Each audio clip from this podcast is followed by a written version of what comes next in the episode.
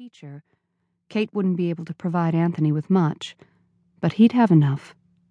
And most importantly, he'd be loved, which was better than anything Richard could give him. But what if Richard was on his way to Breton right now? What if he was already here? The wintry air, like a cold, sharp knife, sliced in and out of her lungs as she breathed deeply with each stride. She sped up to tighten the distance between her and Anthony. Dodging a pile of litter, she darted around the sharp corner into. Oh! Her shoulder slammed hard into a man in the boarding house's alleyway. She stumbled, arms flailing to save her balance. Are you all right, miss?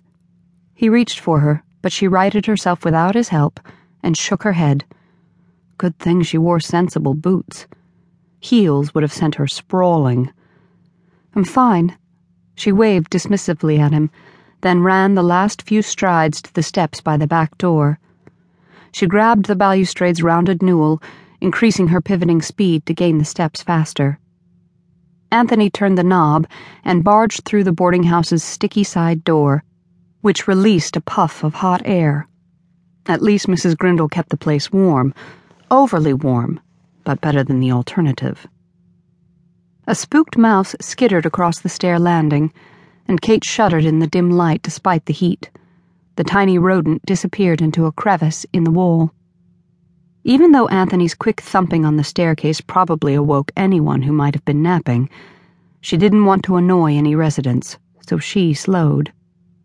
Although, considering the thin, grayish walls, the boarders likely dealt with all kinds of unwanted noises.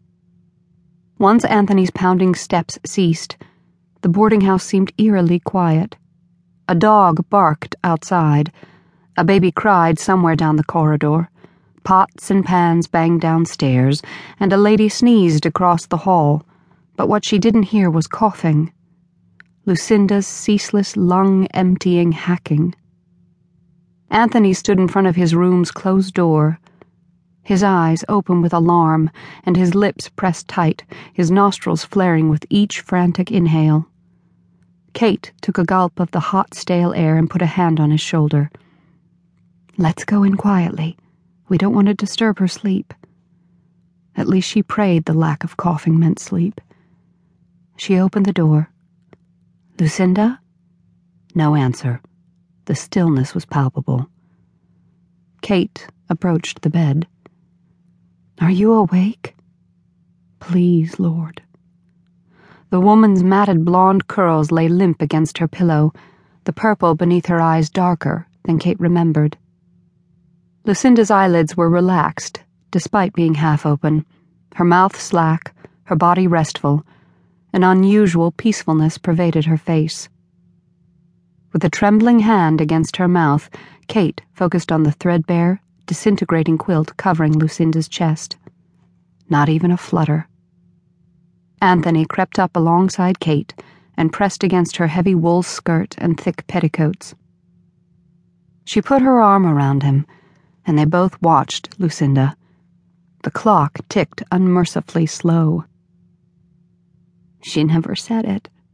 His scratchy voice warbled with tears. Said what, honey? His tense muscles tightened as she slowly rubbed his arm from elbow to shoulder. That she loved me. He swallowed audibly. Do you think she wanted to tell me that while I was gone? Warmth flooded Kate's eyes and throat so quickly she barely kept from crying. She tightened her grip on Anthony's shoulder. To lie or not? I don't know, she kissed the top of his head and walked him to the hard chair beside the single drafty window.